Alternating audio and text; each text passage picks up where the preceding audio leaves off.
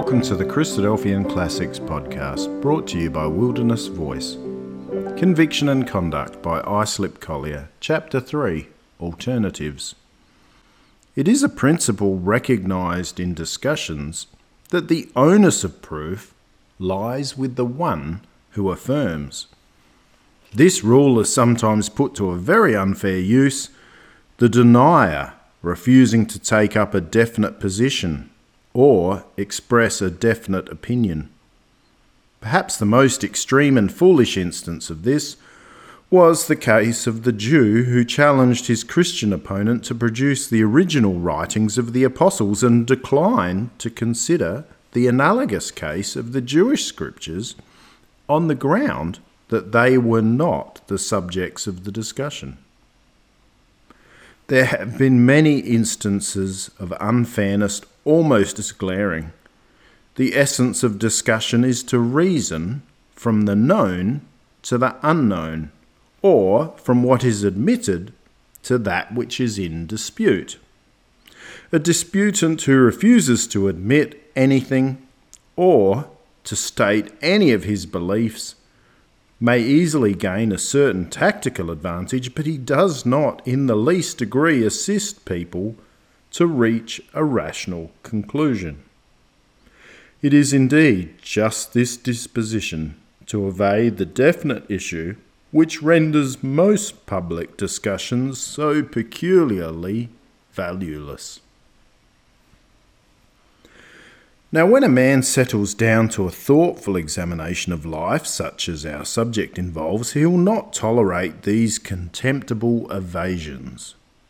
He's not to consider any special proposition, and if he is reduced his, his quest into a single question, it would be the old inquiry of Pilate What is truth? If we were put the inferior but more definite question is the Bible true? The onus of proof would lie with those who affirm, while the deniers would be at liberty to raise every kind of objection without incurring the responsibility of suggesting any alternative to the ideas they condemn. When, however, we put the large question, What is truth? We all stand on a level so far as fairness of discussion is concerned. This brings us to a simple yet most important principle, which lies at the foundation of our subject. The word faith is often applied in connection with other than religious matters. A learned professor and scientist once stated that part of the theory of evolution required an effort of philosophic faith, so that however much men may think that Christian faith is out of harmony with scientific research, the idea of faith apart from Christianity is not altogether foreign to their speculations. Using the word in this larger sense, it appears that all men of intelligence must have faith in something. Their mental outlook cannot consist entirely of negations. Unless a man is prepared to affirm that he knows nothing, believes nothing, and harbours no opinions, unless he's prepared to condense all his positive belief into one solitary affirmation of his own ignorance, he must of necessity be, in some sense, a man of faith. Every rational man will claim to know certain facts, to believe in other facts where he cannot know, and to entertain opinions even where he would hardly claim to believe. When we take a survey of life, therefore, and ask, What is truth? the question is not, Shall we have faith at all? but in what shall our faith repose? Faith is always affirmative, and either faith or something akin to it is found in every affirmation. Thus, we reach the aforementioned simple but important principle In discussing an inferior question, a man may simply deny, but in considering the major question, he is bound to affirm. Every negative implies a positive. If he denies that there is a God, he must affirm that the universe reached its present condition without a creator. If he simply expresses doubt, then exactly in proportion as he doubts the existence of God, he must be inclined to believe that the universe made itself. If he says the Bible is not inspired by God, then he must affirm that it was entirely the work of men. If he denies that there is a future life for man or a divine purpose in the history of earth, then he must affirm that all human endeavour will end in the blackness of death forever. If a believer in evolution impressed by the apparent cruelty of nature, denies that there has been any superhuman power at work in her laboratory, he must be prepared to affirm that the millions of years of struggle and suffering in which he believes have served no final object, and that the end of all sentient beings will be the oblivion from which they came. The advocate of any particular school of thought may evade these affirmations, but a man who wishes to take a philosophic view of life will welcome them. Truth lies somewhere, and he is searching for it. If, therefore, he feels free to doubt any proposition, instead of meeting it merely with elusive negatives, he is at once ready to look at the alternatives and to consider the affirmative propositions his negatives imply. Sometimes there is only one possible alternative, and the issue is placed on the simplest possible level. Thus, either God exists or he does not.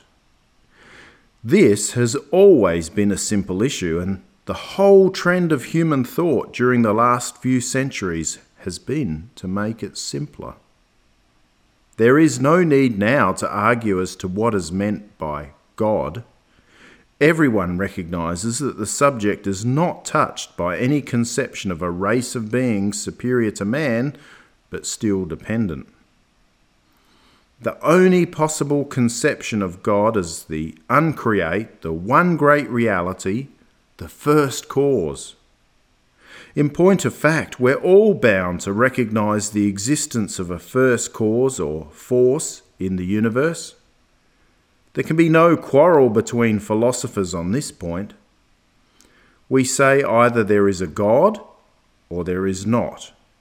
And we only state the same truth in a slightly different way when we say either the first cause is an intelligent, conscious force or it is a blind force.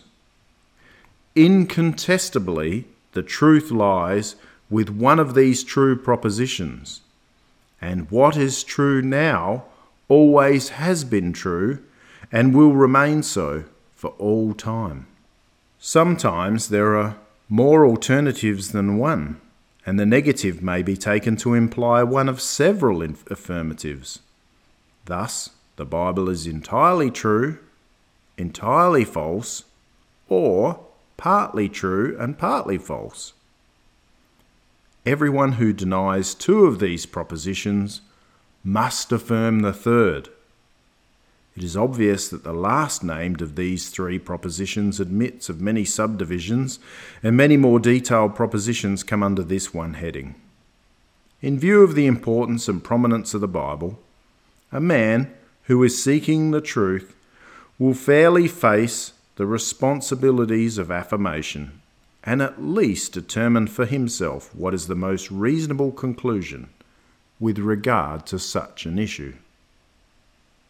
Sometimes there are only three possible propositions, none of which can be legitimately subdivided. Thus, the men who first proclaimed the resurrection of Christ were either true men declaring what they knew had occurred, false men telling lies, or mistaken men declaring what they thought was true. It is difficult to see how anyone could desire any further qualification to these propositions. A man may hesitate to express an opinion, but if he feels that the evidence is insufficient or that his investigations have not gone far enough to justify a definite conclusion on the positive side, he ought to be equally modest in his negations. It is possible for an honest man to be in this unfortunate position of uncertainty, unable either to affirm or deny, although we think such cases are rare. The more usual experience is to find men ready enough to deny, but anxious to escape the responsibility of affirmation, refusing faith in the God or the Bible, but very unready to place it anywhere else. This then becomes the first consideration for one who attempts to examine the philosophy of faith. What positive convictions or positive opinions can we entertain? Carlyle said that every man ought to have a theory of the universe by which to guide his life. The idea is not fantastic. Our actions are so completely dependent on our thoughts that if a man declares that he has no opinions regarding these fundamental truths, it's tantamount to saying that he has no conception of any duty in life. If God did not exist, men could commit no sin, the earth would have to be regarded as a product of chance, and man, as the highest intelligence, could reasonably consider himself as superior to the forces which gave him birth. He would be the supreme lawgiver, and what he determined was right would be right from the highest standpoint. If men recognize the existence of God, but deny all special revelation, then all stand on a level, able to make or imagine their own God, endow him with such qualities as please them, and frame laws to suit their convenience.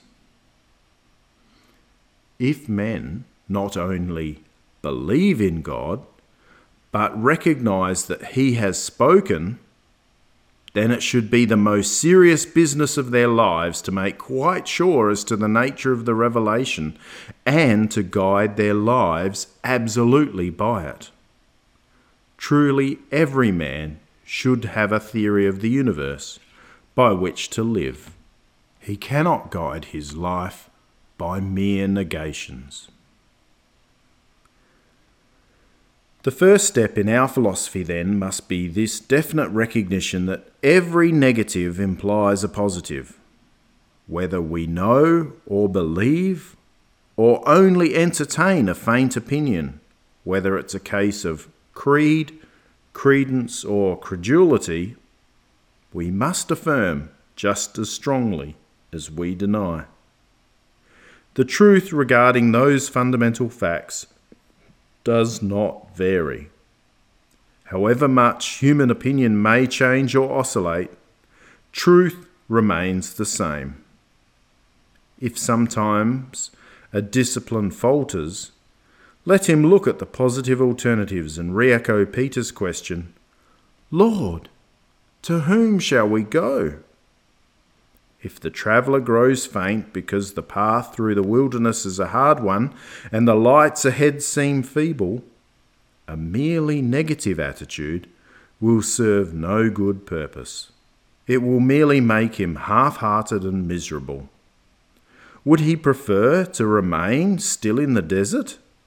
Or turn back and retrace his steps? or forsake the path to the right hand or to the left. If he gives an emphatic negative to all these questions, what remains except to march forward? And why not march with a good swinging step, knowing that the lights will grow brighter as we draw nearer. Our philosophy of faith is not merely to point a way for those who hesitate, but to quicken the step of those on the march.